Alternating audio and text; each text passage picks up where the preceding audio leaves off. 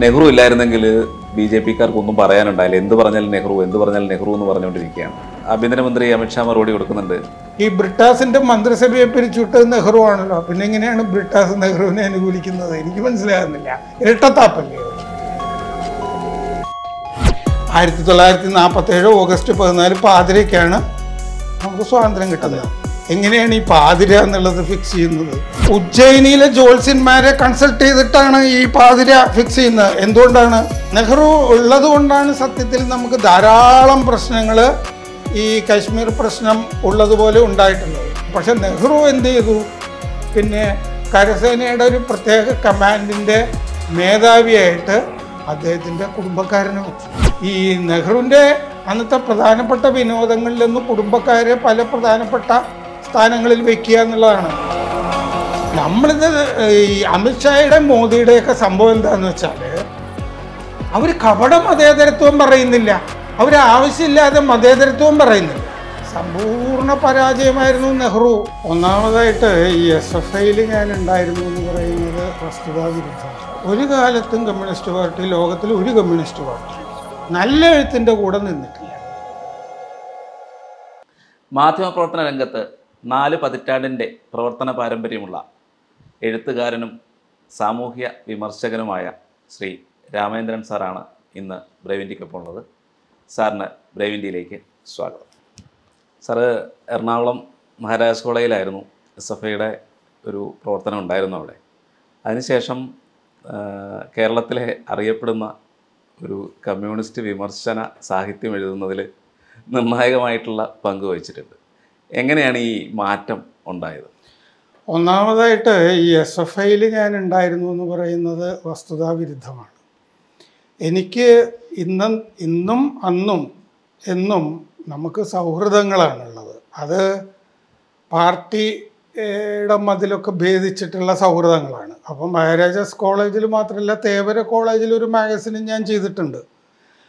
അപ്പോൾ ഈ എഴുത്തും വായനയൊക്കെ ആയിട്ട് ബന്ധപ്പെട്ടിരുന്നതുകൊണ്ട് ഈ മാഗസിൻ എഡിറ്റർമാർ അങ്ങനത്തെ ആളുകളൊക്കെ നമ്മുടെ അടുത്ത് വന്ന് സംസാരിച്ച് സഹായത്തിനൊക്കെ വിളിച്ച് അങ്ങനെ ആ മാഗസിൻ എഫ് ഐയുടെ അന്ന് ഈ എ ബി വി പി ഒന്നും മഹാരാജാസ് കോളേജിലില്ല അപ്പോൾ അവരുമൊക്കെ ആയിട്ടുള്ള സൗഹൃദം അത് പലതരത്തിൽ വരും. ചിലപ്പോൾ ബസ്സിൽ വെച്ച് കണ്ടിട്ട് സംസാരിച്ചിട്ടോ അങ്ങനെയൊക്കെയാണ് ആ മാഗസിൻ പ്രവർത്തനങ്ങൾ അതുമായി ബന്ധപ്പെട്ട സൗഹൃദങ്ങൾ അതൊക്കെ തന്നെയാണ് മഹാരാജാസ് കോളേജിൽ ഉണ്ടായിരുന്നത്. ഞാൻ എസ് എഫ് ഐ അംഗമായിരുന്നില്ല ഒരിക്കലും. ആണെന്നുള്ള വിശ്വാസം പല ആളുകൾക്ക് ഉണ്ട് എന്ന് മാത്രമല്ല ഞാൻ എസ് എഫ് ഐയുടെ സംസ്ഥാന ജോയിന്റ് സെക്രട്ടറി ആയിരുന്നു എന്ന് വരെ മലയാളം വാരികയിൽ ഒരിക്കൽ ഒരാൾ എഴുതിയിരുന്നു. ഞാനത് നിഷേധിക്കാനും പോയിട്ടില്ല. കിടന്നോട്ടെ എന്ന് വിചാരിക്കുകയേ ചെയ്തുള്ളൂ. അതിന്റേതായ ഗുണങ്ങളും കാണുമല്ലോ. അപ്പോൾ എങ്ങനെയാണ് ആ ഒരു ഈ കമ്മ്യൂണിസ്റ്റ് വിമർശനത്തിലേക്ക് എത്തിയത്. അത് കമ്മ്യൂണിസ്റ്റ് വിമർശനത്തിലേക്ക് എത്തുന്നത് എങ്ങനെയാന്ന് വെച്ചാൽ ഈ നമ്മൾ ഈ എഴുത്തിലാണ് താല്പര്യം മുമ്പേ സാഹിത്യം അങ്ങനത്തെ ഉള്ള കാര്യങ്ങളിൽ അപ്പോൾ ഈ എഴുത്തിലൊക്കെ റോയൽറ്റി എന്നൊക്കെ പറഞ്ഞ സംഭവങ്ങളൊക്കെ നമ്മൾ അറിയുമല്ലോ അത് നമ്മുടെ സ്വകാര്യ സ്വത്താണ് ശരിക്കും. ഏ? അതായത് നമ്മുടെ ഇന്റലക്ച്വൽ പ്രോപ്പർട്ടിയുമാണ് അതെ. ബൗദ്ധിക സ്വത്തിന്റെ ഭാഗമായിട്ട് വരുന്നതാണ്. അതിലുള്ള അവകാശം നമുക്ക് തന്നെയാണ് വേണ്ടത്. എന്നെനിക്ക് അഭിപ്രായം അന്നും ഉണ്ട് ഇന്നും ഉണ്ട് അത് പിന്നെ പൊതുസ്വത്താകുന്നത് എങ്ങനെയാണെന്നുള്ളൊരു സംശയം എനിക്കുണ്ടായി. പൊതു ഉടമയിൽ എങ്ങനെ വരും? സ്വകാര്യ സ്വത്തിൽ എല്ലാവർക്കും അവകാശമുണ്ടല്ലോ. അങ്ങനെയല്ല നിങ്ങൾ ചെയ്യുന്ന പ്രവർത്തനമൊക്കെ ഞങ്ങളുടേതാണെന്ന് പറയുന്ന ഒരു സിസ്റ്റം ഒരു ഭരണകൂടം ഏ? പൊതു ഉടമയിലാണെന്ന് പറയുന്നത്. അത് അസംബന്ധമാണെന്ന് തോന്നി അങ്ങനെയാണ് ഈ മാർസിസത്തിന്റെ കുഴപ്പങ്ങളൊക്കെ ഞാൻ അന്വേഷിക്കുന്നത്. അത് പത്രപ്രവർത്തനത്തിൽ നമുക്ക് ഞാൻ കോൺഗ്രസ് രാഷ്ട്രീയം അധികം കവർ ചെയ്യാനും എടുത്തില്ല. മലയാള മനോരമയിലായിരുന്നപ്പോഴും. കൂടുതലും എടുത്തിരുന്നത് എനിക്ക് പരിചയങ്ങളും സൗഹൃദങ്ങളും ഒക്കെ കൂടെ കൂടുതലുള്ളതുകൊണ്ട് ഇടതുപക്ഷ രാഷ്ട്രീയമാണ് കൂടുതൽ എടുത്തുകൊണ്ടിരുന്നത്. അതിന്റെ കൂടെ ഈ മാർസിയൻ തിയറി നന്നായിട്ട് വായിക്കുന്നുണ്ടായിരുന്നു. അതുപോലെ ഇടതുപക്ഷ ഗ്രന്ഥങ്ങളുടെ വലിയൊരു ശേഖരമുണ്ട് എന്റെ കയ്യിൽ ഏഹ് ഒരുപക്ഷെ അവരൊക്കെ അറിയാത്തതിനേക്കാൾ കൂടുതൽ ഞാൻ മറ്റേ മാർസിയൻ തിയറിസ്റ്റുകളുടെ രചനകളൊക്കെ വായിച്ചിട്ടുണ്ട്. അതിന്റെ കൂടെ തന്നെ മാർസിസത്തിന്റെ കുഴപ്പങ്ങൾ എന്താണെന്ന് അറിയാനുള്ള ശ്രമങ്ങൾ ധാരാളമായിട്ടുണ്ടായിരുന്നു. അതിന് മാർസ് ന്യൂയോർക്ക് ഡെയിലി ട്രിബ്യൂണലിൽ ഇന്ത്യയെപ്പറ്റി മുപ്പത്തിമൂന്ന് ലേഖനങ്ങൾ എഴുതിയിട്ടുണ്ട്. അപ്പോൾ ആ ലേഖനങ്ങളുടെ സമാഹാരങ്ങൾ പല ഘട്ടങ്ങളിൽ പലതായിട്ടൊക്കെ വന്നിട്ടുണ്ട്. അവസാനം ഇർഫാൻ ഹബീബ് ഒരാളെ വെച്ചിട്ട് അമേരിക്കയിലൊക്കെ അയച്ച് അവസാനം വന്നിരിക്കുന്ന അങ്ങനെയാണ്.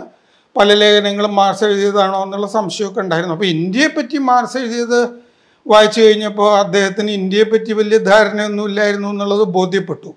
അങ്ങനെയാണ് മാർസിന്റെ മറ്റ് കാര്യങ്ങൾ അന്വേഷിച്ച് അന്ധനായ മാർസ് എന്ന് പറഞ്ഞ് ആ തിയറിയെ തന്നെ പൊളിച്ചെഴുതുന്ന ഒരു പുസ്തകം ഉണ്ടായത്.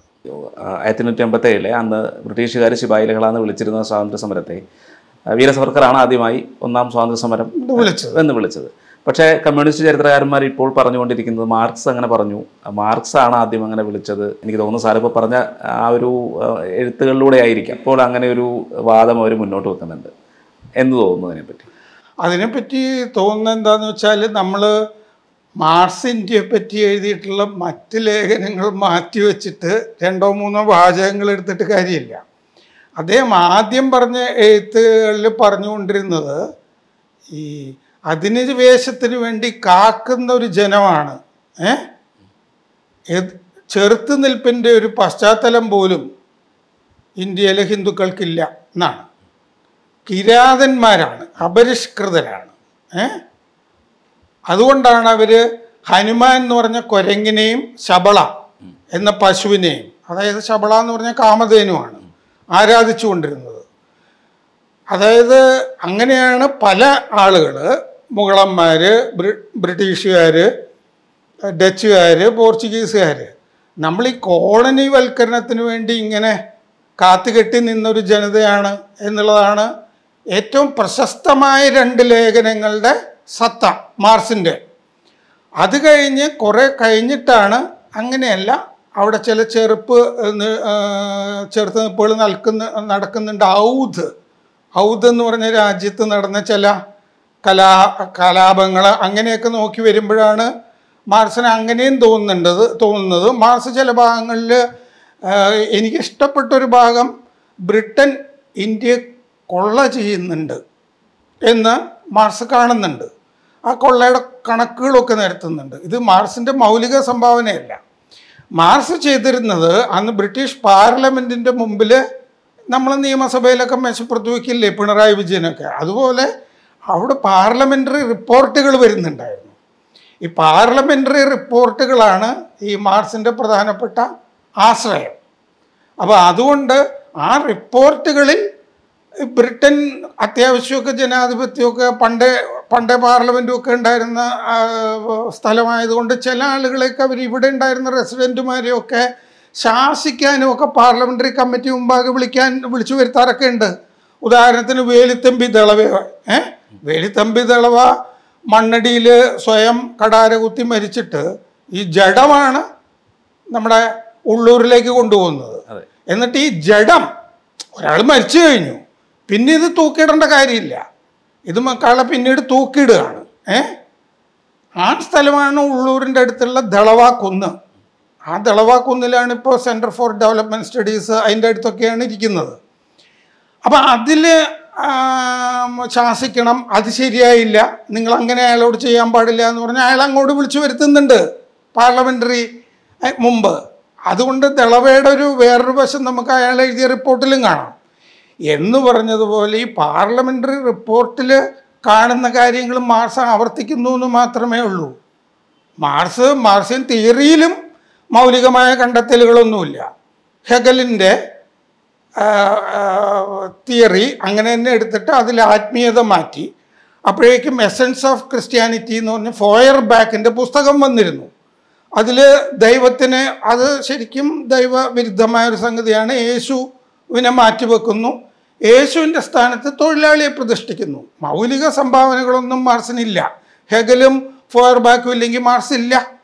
മാർസിസവും ഇല്ല. എന്ന് പറഞ്ഞ പോലെ ഇന്ത്യയെപ്പറ്റി എന്തെങ്കിലും പോസിറ്റീവായിട്ട് മാർസ് പറഞ്ഞെങ്കിൽ തന്നെ അതിൽ മൗലികമായി യാതൊന്നും കാണാൻ എനിക്ക് സാധ്യമല്ല. ഇന്ത്യൻ മാർക്സിസ്റ്റുകളും കമ്മ്യൂണിസ്റ്റുകളും ഇന്ന് ഏറ്റവും കൂടുതൽ അഭിനന്ദിക്കുന്നത് അല്ലെങ്കിൽ ഇന്ത്യയുടെ ജനാധിപത്യത്തിന് ഏറ്റവും കൂടുതൽ സംഭാവന നൽകിയത് നെഹ്റു ആണെന്ന് പറയുന്നുണ്ട്. എന്തുകൊണ്ടാണ് ഈ നെഹ്റുവിനെ ആദ്യ പ്രധാനമന്ത്രിയായിരുന്നു അത് മാത്രമല്ല ഇന്ത്യയിലെ ആദ്യത്തെ കമ്മ്യൂണിസ്റ്റ് സർക്കാരിനെ പിരിച്ചുവിട്ട ആളാണ്. പക്ഷേ ഇന്ന് ഏറ്റവും കൂടുതൽ അവർ ഉയർത്തി കാണിക്കുന്നത് നെഹ്റുവിനെയാണ്. എന്താണ് ഈ കമ്മ്യൂണിസ്റ്റുകളും നെഹ്റുവും തമ്മിലുള്ള ആ ഒരു ബന്ധം? നെഹ്റു സോവിയറ്റ് റഷ്യ എന്ന് പറഞ്ഞൊരു പുസ്തകം എഴുതിയിട്ടുണ്ട്.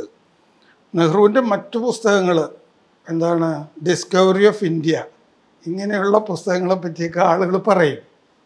ഈ പുസ്തകത്തിനെ പറ്റി ആളുകൾ ഇത് മലയാളത്തിൽ വന്നിട്ടുണ്ടോ എന്ന് എനിക്കറിയില്ല. ഈ പുസ്തകത്തിനെ പറ്റി ആളുകൾ സംസാരിക്കാറുമില്ല. പക്ഷേ എനിക്കൊരു ആവശ്യം വന്നിട്ടാണ് ഞാൻ ആ താങ്കൾ പറഞ്ഞ ഭാഗം അന്വേഷിക്കുമ്പോൾ തന്നെയാണ് ഞാൻ ഈ പുസ്തകം കണ്ടെത്തിയിട്ടുള്ളത്. ആ പുസ്തകത്തിലുള്ളത് ലെനിൻ മഹാനാണ്. സോവിയറ്റ് റഷ്യൻ വിപ്ലവം മഹത്താണ് തുടങ്ങിയ കാര്യങ്ങളാണ്. ആ പുസ്തകം എഴുതാനൊരു പശ്ചാത്തലമുണ്ട്. ആ പശ്ചാത്തലം എന്താണെന്ന് വെച്ചാൽ ആയിരത്തി തൊള്ളായിരത്തി ഇരുപത്തൊമ്പതിൽ ബ്രസൽസിൽ സോവിയറ്റ് കമ്മ്യൂണിസ്റ്റ് പാർട്ടി വിളിച്ചുകൂട്ടിയ സാമ്രാജ്യത്വ വിരുദ്ധ സമ്മേളനം. ബ്രസൽസിൽ നടന്നു. ആ സമ്മേളനത്തിലൊരു പ്രതിനിധിയായിരുന്നു ജവഹർലാൽ നെഹ്റു. അപ്പോൾ ജവഹർലാൽ നെഹ്റു ഒറ്റയ്ക്കല്ല പോകുന്നത് മോത്തിലാൽ നെഹ്റു കുടുംബം ഒക്കെ ആയിട്ടാണ് അങ്ങോട്ട് പോകുന്നത്. അത് കഴിഞ്ഞ് അവർ മോസ്കോയിൽ പോകുന്നുണ്ട്. മോസ്കോയിൽ പാർട്ടി വലിയ സ്വീകരണമാണ് നെഹ്റുവിനും കുടുംബത്തിനും കൊടുക്കുന്നത്. പ്രവത പത്രത്തിലൊക്കെ ശരിക്കും രാജകീയമായിട്ടാണ് ഇതിന്റെ റിപ്പോർട്ടുകളൊക്കെ നമുക്ക് കാണാൻ കഴിയുന്നത്. അങ്ങനെ പൊതുവേ ഈ നെഹ്റുവിന് മാത്രമല്ല പിതാവ് മോത്തിലാലിനും ഈ സോവിയറ്റ് പരിപാടികളിൽ കമ്മ്യൂണിസത്തോടൊക്കെ വലിയ ആകർഷണം ഉണ്ടായി. അങ്ങനെ ആകർഷണം ഉണ്ടായി എന്ന് മാത്രമല്ല അവർ ആയിരത്തി തൊള്ളായിരത്തി ഇരുപത്തെട്ടിലൊക്കെ ആകുമ്പോഴത്തന്നെ അവിടുത്തെ പഞ്ചവത്സര പദ്ധതി ഒക്കെ വരുന്നുണ്ട്. അപ്പോൾ ആദ്യകാലത്ത് ആ പഞ്ചവത്സര പദ്ധതികൾ കൊണ്ട് അവിടെ ഗുണങ്ങളുണ്ടായി എന്നുള്ളൊരു തോന്നൽ പരക്കെ ഉണ്ട് എതിർപ്പുള്ളത് അമേരിക്കയ്ക്കാണ് അന്നും. അപ്പോൾ നെഹ്റുവിനെ സംബന്ധിച്ച് ഈ അതൊരു വാഗ്ദത്ത ലോകം തന്നെയായിരുന്നു സോവിയറ്റ് യൂണിയൻ. സോഷ്യലിസത്തിൽ വലിയ ആകർഷണവും അദ്ദേഹത്തിനുണ്ടായിരുന്നു. അപ്പോൾ നെഹ്റു സ്വാഭാവികമായിട്ടും സോവിയറ്റ് യൂണിയന്റെ ആരാധകൻ എന്നുള്ള നിലയ്ക്ക് പ്രധാനമന്ത്രി ആയിക്കഴിഞ്ഞപ്പോൾ നമ്മുടെ രാജ്യത്തിന്റെ പദ്ധതിയായിട്ട് ആ പദ്ധതി അങ്ങനെ തന്നെ മിമിക്രി മിമിക്രി ചെയ്തു പഞ്ചവത്സര പദ്ധതികൾ. അങ്ങനെ നമുക്ക് ചെയ്യാം. എന്ന് അദ്ദേഹം കണ്ടു. അപ്പം അങ്ങനെ ഈ ഇന്ത്യയുടെ പദ്ധതി മൊത്തത്തിൽ തന്നെ ഈ സോവിയറ്റ് യൂണിയനുമായിട്ട് ചേർന്നുള്ളൊരു സംഗതി ആയതുകൊണ്ടാണ് നെഹ്റുവിന് ഈ കമ്മ്യൂണിസ്റ്റ് പാർട്ടിയിൽ ചെന്ന് തന്നെ അവിഭക്ത കമ്മ്യൂണിസ്റ്റ് പാർട്ടിയിൽ തന്നെ പി സി ജോഷിയുടെ ഒക്കെ ചേരി പിന്തുണ കൊടുക്കുന്നത്. മാത്രമല്ല ഇവർ അവിടെ പോയി സ്റ്റാലിനെയൊക്കെ കാണുമ്പോൾ സ്റ്റാലിൻ പറയുന്നത് നിങ്ങൾ നെഹ്റുവിന് പിന്തുണ കൊടുക്ക് എന്നുള്ളതാണ്. ഉദാഹരണത്തിന് ഒരാവശ്യമില്ലാത്ത സമരങ്ങളാണ് ഈ ആയിരത്തി തൊള്ളായിരത്തി നാൽപ്പത്തി ആറിലൊക്കെ നടക്കുന്ന ഈ പുന്നപ്പുറ വയലാറ് തെലങ്കാന സമരങ്ങളൊക്കെ. എന്തുകൊണ്ട്? നെഹ്റുവിന്റെ ഇടക്കാല മന്ത്രിസഭ ഓൾറെഡി ഉണ്ട്. ഉണ്ട്. ഇവിടെ ഒരു മന്ത്രിസഭയുണ്ട്. നമ്മൾ സ്വാതന്ത്ര്യത്തിലേക്ക് പോകാൻ അധികം സമയമില്ല. വ്യക്തമാണ്. പിന്നെ ഒരു സമരം ഇന്ത്യക്കെതിരെ ചെയ്യണ്ട. ഇല്ലേ നീ ചെയ്തിട്ടുണ്ട് എന്നുണ്ടെങ്കിൽ തന്നെ അത് നെഹ്റുവിനെതിരായ സമരമില്ലേ? അപ്പോൾ ആ സമരം അനാവശ്യമാണ്. നിങ്ങളത് പിൻവലിക്കേ. തെലങ്കാന സമരം എന്ന് ജോഷിയോട് പറയുന്നൊക്കെ സ്റ്റാലിനാണ്. അപ്പോൾ സത്യത്തിൽ സോവിയറ്റ് നേതാക്കൾ തന്നെ നെഹ്റുവിന്റെ കൂടെ ചേർന്നപ്പോൾ സത്യത്തിലൂടെ കമ്മ്യൂണിസ്റ്റ് പാർട്ടിക്ക് പ്രസക്തി തന്നെ ഇല്ലാതായി. നെഹ്റു ബലത്തിൽ ചെയ്തത് ഈ അവിഭക്ത കമ്മ്യൂണിസ്റ്റ് പാർട്ടിയെ തന്നെ റാഞ്ചുക എന്നുള്ളതാണ്. അങ്ങ് പറഞ്ഞ ഭാഗത്ത് ഉള്ളത് ഈ ആയിരത്തി തൊള്ളായിരത്തി അമ്പത്തി ഏഴിലെ കമ്മ്യൂണിസ്റ്റ് മന്ത്രിസഭയെ നെഹ്റു പിരിച്ചുവിട്ടൊരു കാര്യമാണ്. നെഹ്റു പൊതുവെ അങ്ങനെയല്ല കമ്മ്യൂണിസ്റ്റുകാരോട് ചേർന്ന് നിൽക്കുന്ന ആളാണെന്നൊക്കെ പറയുമല്ലോ അത് പിരിച്ചുവിട്ടത് മകൾ ഇന്ദിരാഗാന്ധിയുടെ നിർബന്ധപ്രകാരമാണെന്ന് എസ് ഗോപാൽ നെഹ്റുവിന്റെ ജീവചരിത്രത്തിൽ എഴുതിയിട്ടുണ്ട്. അപ്പോൾ ഈ ആ ഒരു സോവിയറ്റ് ബന്ധം കൊണ്ടാണോ ഈ കമ്മ്യൂണിസ്റ്റുകൾ ഇപ്പോൾ നെഹ്റുവിനെ ഏറ്റവും കൂടുതൽ മുന്നോട്ട് വെക്കുന്നത്? നെഹ്റുവിന് അവർ ആ അതുകൊണ്ട് അതുകൊണ്ട് മാത്രമാണെന്ന് പറയാൻ പറ്റില്ല. ഇന്ന് കമ്മ്യൂണിസ്റ്റുകൾ കൈകാര്യം ചെയ്തുകൊണ്ടിരിക്കുന്ന സ്യൂഡോ സെക്യുലറിസം കപട മതേതരത്വം അവരെക്കാൾ നന്നായി കൈകാര്യം ചെയ്ത ഒരാളാണ് ജവഹർലാൽ നെഹ്റു. ഉദാഹരണത്തിന് അദ്ദേഹത്തിനെ പറ്റി ഈ കമ്മ്യൂണിസ്റ്റുകൾ പറയുന്നതനുസരിച്ചിട്ടും ഒരു പൊതുധാരണയും ഇപ്പോൾ മലയാള മനോരമയിൽ കോളോ ചെയ്യുന്ന സുധാ മേനോൻ എന്നൊക്കെ പറഞ്ഞ പങ്ക്തി കാര്യമൊക്കെ ചെയ്യുന്നത് എന്താണെന്ന് വെച്ചാൽ ഇയാൾ ശരിക്കും മതേതരവാദിയായിരുന്നു എന്നുള്ളതാണ്. ഏ? അതായത് നമ്മുടെ രാജ്യത്തിന്റെ ഭരണത്തിൽ മതത്തിന് ഏർപ്പെടുത്തുന്നില്ല. മതവും ഭരണകൂടവും രണ്ടാണ്. മതത്തിന്റെ ഒരു കാര്യത്തിൽ ഇടപെടുന്നില്ല മതത്തിന് ഏർപ്പെടുത്തുന്നില്ല എന്നൊക്കെയാണ്. അദ്ദേഹം ജീവിതത്തിൽ മതം ഫോളോ ചെയ്തിരുന്നില്ല എന്നാണ് ഇവർ പറഞ്ഞു വരുത്തുന്നത്. എന്നാൽ നെഹ്റുവിന്റെ ജീവിതം അങ്ങനെ ആയിരുന്നില്ല. അതുകൊണ്ടാണ് കപട കപട മതേതരവാദി എന്ന് ഞാൻ പറയുന്നത്. അതിന് തെളിവുകൾ ധാരാളമുണ്ട്. ഉദാഹരണത്തിന് ആയിരത്തി തൊള്ളായിരത്തി നാൽപ്പത്തേഴ് ഓഗസ്റ്റ് പതിനാല് പാതിരയ്ക്കാണ് നമുക്ക് സ്വാതന്ത്ര്യം കിട്ടുന്നത്. എങ്ങനെയാണ് ഈ പാതിര എന്നുള്ളത് ഫിക്സ് ചെയ്യുന്നത്? അത് ഉജ്ജയിനിയിലെ ജ്യോത്സ്യന്മാരെ കൺസൾട്ട് ചെയ്തിട്ടാണ് ഈ പാതിര ഫിക്സ് ചെയ്യുന്നത്. എന്തുകൊണ്ടാണ്? അത് അഭിജിത്ത് മുഹൂർത്തമാണ്. രണ്ട് അന്ന് രാവിലെ അദ്ദേഹത്തിന് കശ്മീരിൽ നിന്ന് വന്ന ബ്രാഹ്മണ പണ്ഡിതര് ഇന്ത്യയുടെ രാജാവായിട്ട് അഭിഷേകം ചെയ്യുന്നുണ്ട് അദ്ദേഹത്തിന്റെ വീട്ടിൽ അദ്ദേഹത്തിന്റെ കാറിൽ ഡൽഹിയിൽ നഗരപ്രദക്ഷിണം നടത്തുന്നുണ്ട്. പുതിയ രാജാവ് നടത്തണമല്ലോ. ജനങ്ങളും പ്രജകളെ മുഴുവൻ കണ്ട് തൊഴുത് മടങ്ങണ്ടേ. ആ കാര്യം ചെയ്യുന്നുണ്ട് അന്ന്. പിന്നെ ഈ പഞ്ചവത്സര പദ്ധതിയുടെ ഈ ലഘുലേഖകൾ പ്രയാഗരാജിൽ അപ്പം നടക്കുന്ന കുംഭമേളയിൽ വിതരണം ചെയ്യുന്നുണ്ട്. മതത്തെ ഉപയോഗപ്പെടുത്തുന്നുണ്ട്. മതം വേണ്ട എന്ന് പറയുന്ന ഒരു ഭാഗം ഉണ്ടാകാം. അത് പക്ഷേ അദ്ദേഹത്തിന്റെ യഥാർത്ഥ വിശ്വാസമാണെന്ന് ഞാൻ കരുതുന്നില്ല. ഉദാഹരണത്തിന് സോമനാഥ ക്ഷേത്രം പുനർനിർമ്മിക്കണം എന്ന് തോന്നുന്നത് നെഹ്റുവിനല്ല. അത് തോന്നുന്നത് പട്ടേലിനും കെ എം മുൻഷിക്കുമാണ് അതെ. രണ്ടുപേരും അദ്ദേഹത്തിന്റെ മന്ത്രിസഭയുള്ളവരുമാണ് അവർ പറയുന്നത് കൊണ്ട് അദ്ദേഹം അതിന് അതിന്റെ കൂടെ നിൽക്കുന്നില്ല. രാജേന്ദ്ര പ്രസാദിന് അദ്ദേഹത്തിന് ഇഷ്ടമല്ല രാഷ്ട്രപതി. അതുകൊണ്ട് രാജേന്ദ്ര പ്രസാദ് ഈ ആ മറ്റേ അഭിഷേകം ക്ഷേത്രത്തിന്റെ അഭിഷേകത്തിൽ പങ്കെടുക്കരുത് എന്ന് രാജേന്ദ്ര പ്രസാദിനെ വിലക്കുന്നുണ്ട്. അദ്ദേഹം സ്വന്തം നിലയ്ക്ക് വീട്ടിൽ ഈ പൂജകളും മറ്റും നടത്തുന്നു. മറ്റുള്ളവരത് ചെയ്യരുത് എന്ന് മാത്രമേ ഉള്ളൂ. ഇതാണ് ഞാൻ കപട മതേതരവാദി എന്ന് പറയുന്നത്.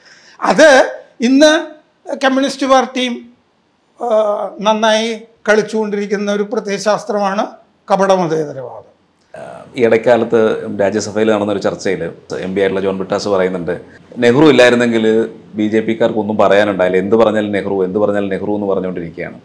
അപ്പോൾ അതിന് ആഭ്യന്തരമന്ത്രി അമിത്ഷാ മറുപടി കൊടുക്കുന്നുണ്ട്. നെഹ്റു ഇല്ലായിരുന്നെങ്കിൽ കാശ്മീർ പ്രശ്നം തന്നെ ഉണ്ടാകില്ലായിരുന്നു എന്നാണ് അദ്ദേഹത്തിന്റെ മറുപടി. സാറിന് എന്ത് തോന്നുന്നു? അതെ അത് അമിത്ഷാ പറഞ്ഞത് കാശ്മീരിന്റെ മണ്ഡല പുനർനിർമ്മാണത്തിന്റെ ബില്ല് ടേബിൾ ചെയ്യുമ്പോഴാണ് അത് പറഞ്ഞത്.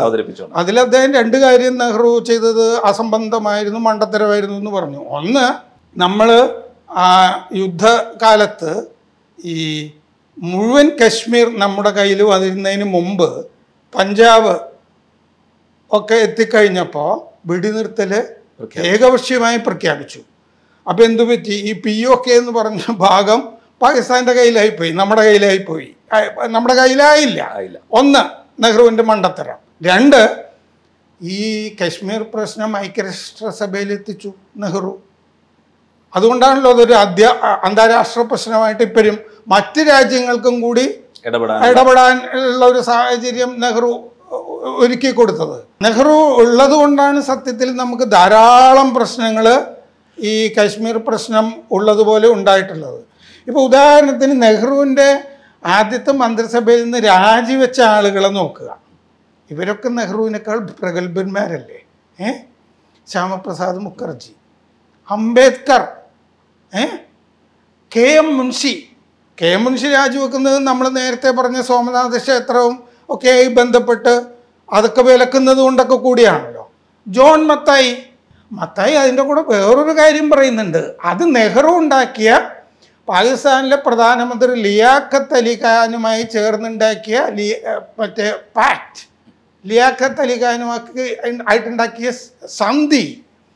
ഈ സന്ധി കാരണം പത്ത് ലക്ഷം ഹിന്ദുക്കൾ കിഴക്കൻ പാകിസ്ഥാനിൽ നിന്ന് പിന്നീട് ബംഗ്ലാദേശായ സ്ഥലം ഇന്ത്യയിലേക്ക് പലായനം ചെയ്യുകയാണ്. അവിടെ കലാപങ്ങൾ നടക്കുന്നു.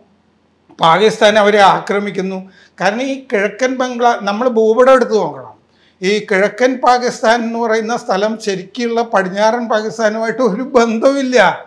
ആയിരം മൈൽ അകലെയാണത്. അത് ബംഗാളിനോട് ചേർന്ന് കിടക്കുന്ന സ്ഥലമാണ്. ഒരു ബന്ധവുമില്ല.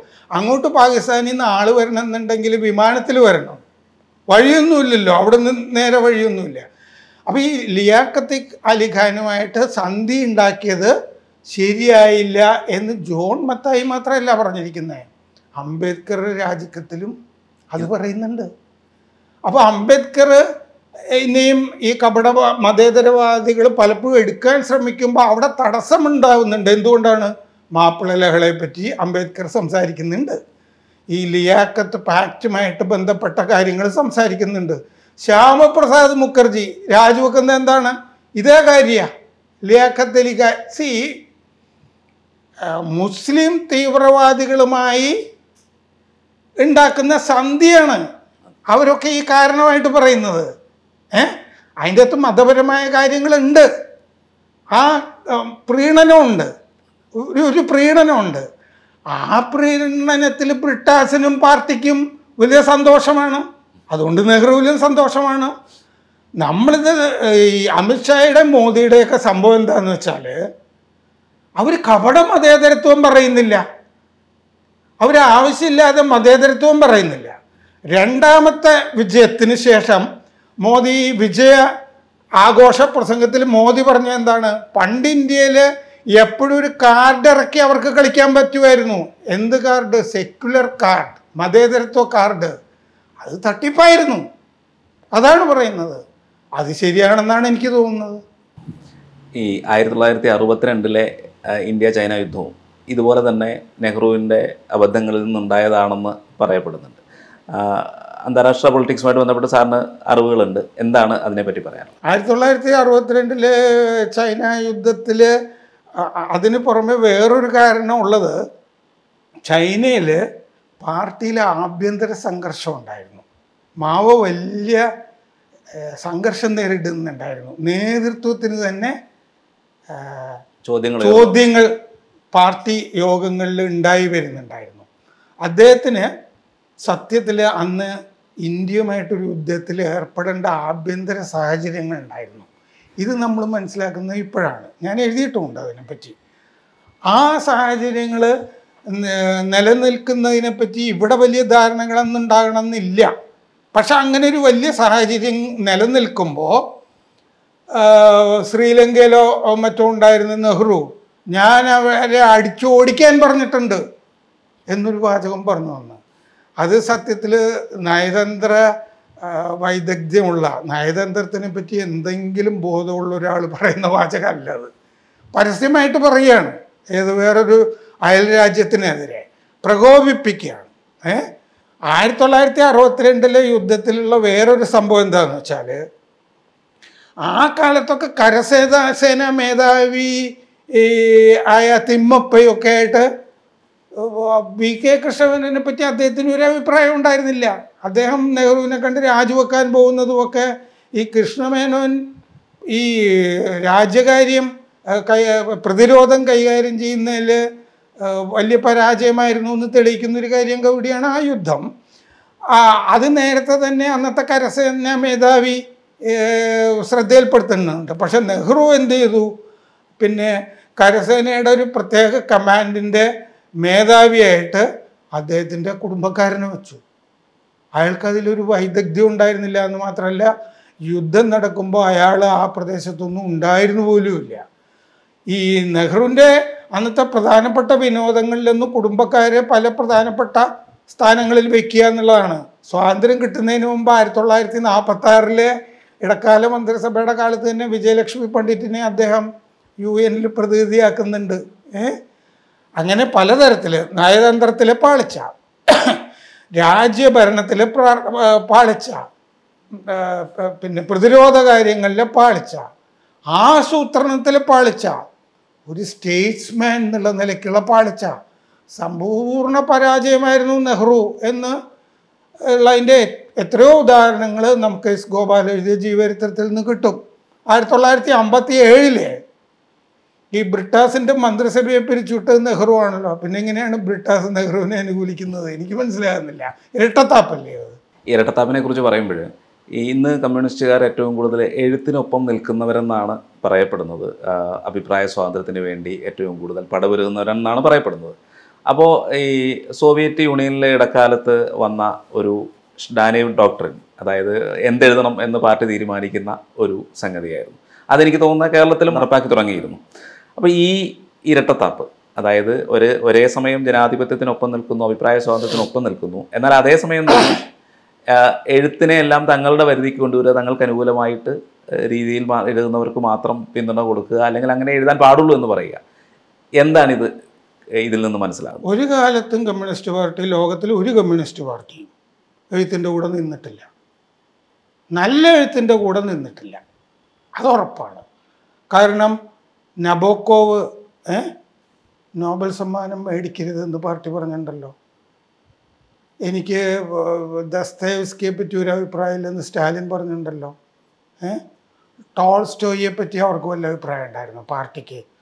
ഈ ലെനിൻ തട്ടിപ്പുകാരനാണെന്ന് മാക്സിം ഗോർക്കി അദ്ദേഹത്തിന്റെ നൊവായ ഷിസൻ എന്ന് പറഞ്ഞ പത്രത്തിൽ മുഖപ്രസംഗം എഴുതിയിട്ടുണ്ടല്ലോ. ലെനിൻ ജീവിച്ചിരിക്കുമ്പോൾ നല്ല എഴുത്തുകാരൊക്കെ പാർട്ടിയെ എല്ലാ കാലത്തും തള്ളിക്കളഞ്ഞിട്ടുണ്ട്. ഏ? പിന്നെ നേരത്തെ പറഞ്ഞ നിങ്ങൾ ഏത് ചേരിയിൽ എന്നവിടെ പാർട്ടിയുടെ സൈദ്ധാന്തികൻ സ്റ്റാലിന്റെയൊക്കെ സൈദ്ധാന്തികനായിരുന്ന ഷഡാനോ ചോദിച്ചു അവിടുത്തെ ഒരു യോഗത്തിൽ.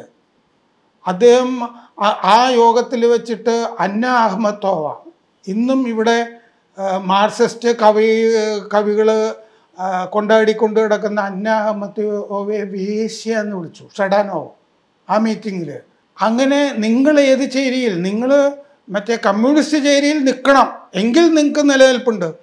എത്ര പേരെ നാടകൃത്തുക്കളെയൊക്കെ അവിടെ കൊന്നിരിക്കുന്നു? എഴുത്തുകാരെ കൊന്നിരിക്കുന്നു? ഗുലാഗ് അർപ്പിക്ക ഗുലാഗ് എഴുതിയ ഷോ നല്ല എഴുത്തുകാരെ മുഴുവൻ അവിടെ വേട്ടയാടിയിട്ടുണ്ട്. എന്ന് മാത്രമല്ല ആ പാരമ്പര്യം നെഹ്റുവും കാത്തു സൂക്ഷിച്ചില്ലേ? നെഹ്റു വലിയ എഴുത്തിന്റെ കൂടെ ചേർന്ന് നിന്നൊരാളാണെന്ന് പറയുന്നുണ്ട്. സ്റ്റാൻലി വോൾപ്പർട്ടിന്റെ നയൻ അവേഴ്സ് ടു രാമ എന്ന് പറഞ്ഞ ഗാന്ധിവധം പശ്ചാത്തലമാക്കിയ നോവൽ നെഹ്റു നിരോധിച്ചില്ലേ? പിന്നെ നയൻ അവേഴ്സ് ടു രാമ ആധാരമാക്കി എടുത്ത സിനിമ തിരക്കഥയ്ക്ക് ആദ്യമേ അവർ അനുവാദം വാങ്ങിയിരുന്നു പുലിവാലാകുമെന്ന് എന്ന് വിചാരിച്ചിട്ട്. ആ ഗാന്ധി സിനിമ നെഹ്റു നിരോധിച്ചില്ലേ? നെഹ്റുവിന് എന്തെങ്കിലും ഒരു പരിക്ക് പറ്റുമോ എന്ന് തോന്നുന്ന ഭാഗങ്ങളിലൊക്കെ നെഹ്റു ഇടപെട്ടിട്ടുണ്ട് എഴുത്തിലും ഇടപെട്ടിട്ടുണ്ട്. ഒരിക്കലും നല്ല എഴുത്തിന്റെ കൂടെ ഇവർ നിന്നിട്ടില്ല.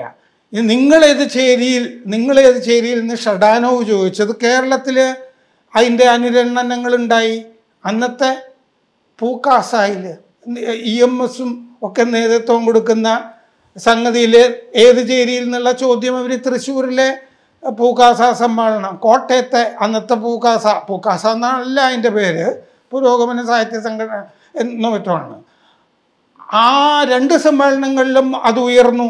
ഒരു സമ്മേളനത്തിന് പിന്നെ അമ്മായിയപ്പൻ കൂടിയായ എം പി പോളിനെ കൂടെ നിർത്തിയിട്ട് സി ജെ തോമസും കൂട്ടരുമാണ് പരാജയപ്പെടുത്തുന്നത്. ഏ?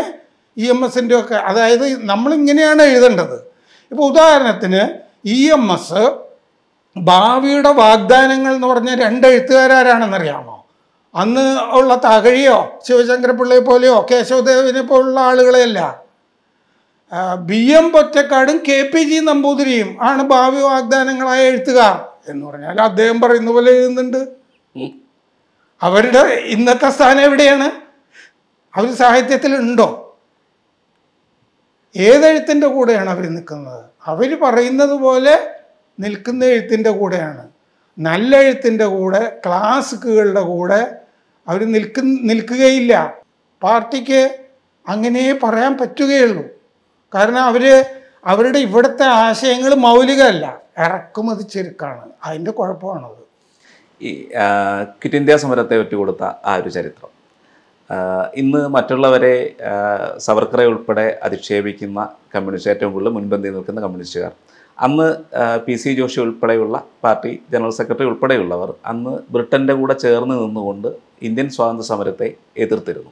ഈ ഒരു ചരിത്രം ഇന്ന് മലയാളത്തിൽ ഏറ്റവും കൂടുതൽ പുറത്തു കൊണ്ടുവരേണ്ടതല്ലേ? ക്വിറ്റ് ഇന്ത്യ സമരത്തിൽ അവർ ശരിയാണ് അവർ ബ്രിട്ടന്റെ കൂടെ നിന്നു. ബ്രിട്ടന്റെ കൂടെ അവർ നിൽക്കുന്നത് എപ്പോഴാണെന്ന് വെച്ച് കഴിഞ്ഞാൽ ജർമ്മനി റഷ്യ ആക്രമിക്കുമ്പോൾ ബ്രിട്ടനിൽ രജനി പാമേദത്ത് അദ്ദേഹമാണ് അവരുടെ ഗുരു. അദ്ദേഹം എഴുതി അതിപ്പോൾ ജനാധിപത്യ യുദ്ധ യുദ്ധമായി. ഏ? ഇപ്പോൾ നമ്മൾ റഷ്യയുടെ കൂടെയാണല്ലോ നിൽക്കണ്ടേ ഏ? അതുകൊണ്ട് നമ്മൾ ബ്രിട്ടന്റെ കൂടെ നിൽക്കണം പിന്നെ ബ്രിട്ടന് വേണ്ടിയിട്ടുള്ള അടിമപ്പണിയാണ് പാർട്ടി ഇവിടെ നടത്തിയത്. അതിന്റെ ഭാഗമായിട്ടാണ് പി സി ജോഷി ആഭ്യന്തര സെക്രട്ടറി ബ്രിട്ടന്റെ റെജിനാൾഡിന് അയക്കുന്ന കത്ത്. അതൊക്കെ ഇപ്പോൾ ആർ ആർക്കേസ് ഇന്ന് പുറത്ത് വന്നു കഴിഞ്ഞല്ലോ. അതുപോലെ തന്നെ അവരുടെ പ്രസ് അവരൊരു പ്രസിദ്ധീകരണം തന്നെ തുടങ്ങുന്നു. ഈ റെജിനാൾഡ് പറഞ്ഞിട്ട് അതിൽ ബ്രിട്ടന് അനുകൂലമായിട്ടുള്ള കാര്യങ്ങൾ എഴുതിക്കൊണ്ടിരിക്കുന്നു. നമ്മൾ തന്നെ ഇവിടെ കമ്മ്യൂണിസ്റ്റ് പാർട്ടിക്കാർ സുഭാഷ് ചന്ദ്രബോസിനെ അഞ്ചാം പത്തി ഏ പിന്നീട് ടി പി ചന്ദ്രശേഖരനെ വിളിച്ച പോലുള്ള കുലംകുത്തി ഈ പ്രയോഗങ്ങളൊക്കെ ചെരുപ്പ് ഏ ബ്രിട്ടന്റെ ചെരുപ്പ് നക്കി ഈ സുഭാഷ് ചന്ദ്രബോസൻ ഈ ബ്രാൻഡിങ് എന്ന് പറയും. ജപ്പാന്റെ ആ ചാപ്പകുത്ത്. ആ ജപ്പാന്റെ ചെരുപ്പ് ഇങ്ങനെ ഈ ചാപ്പകുത്തൽ അതെല്ലാ കാലത്തും ഉണ്ട്. ആ കാലത്ത് അവർ നടന്ന നടന്ന നടത്തുന്നുണ്ട്. ക്വിറ്റ് ഇന്ത്യ കാലത്ത് തന്നെ ഗോവാലിയ ടാങ്ക് മൈതാനത്ത് പതാക ഉയർത്തുന്ന ആളാണ് അരുണ ആസഫ് അലി ബോംബെയിൽ അരുണ ആസഫ് അലിയെ പിന്നീട് സംരക്ഷിച്ചതാരാണ് ഡൽഹിയിലെ ആർ എസ് എസിന്റെ അന്നത്തെ നേതാക്കളാണ്. അവർക്ക് സംരക്ഷണം. അവർ പാർട്ടി നയത്തിൽ നിന്നൊക്കെ മാറുന്നു എന്ന് തോന്നുന്ന ഘട്ടത്തിൽ ഡൽഹിയിൽ സംരക്ഷിക്കുന്നത് ആർ എസ് എസ്സുകാരാണെന്നുള്ളത് ചരിത്രമാണ്. കാരണം അങ്ങനെ ആരും സംരക്ഷിക്കാനില്ലാത്ത ആളുകളെ സംരക്ഷിക്കേണ്ട ഒരു കടമയുണ്ടല്ലോ. അത്തരം കാര്യങ്ങളും നടക്കുന്നുണ്ട്.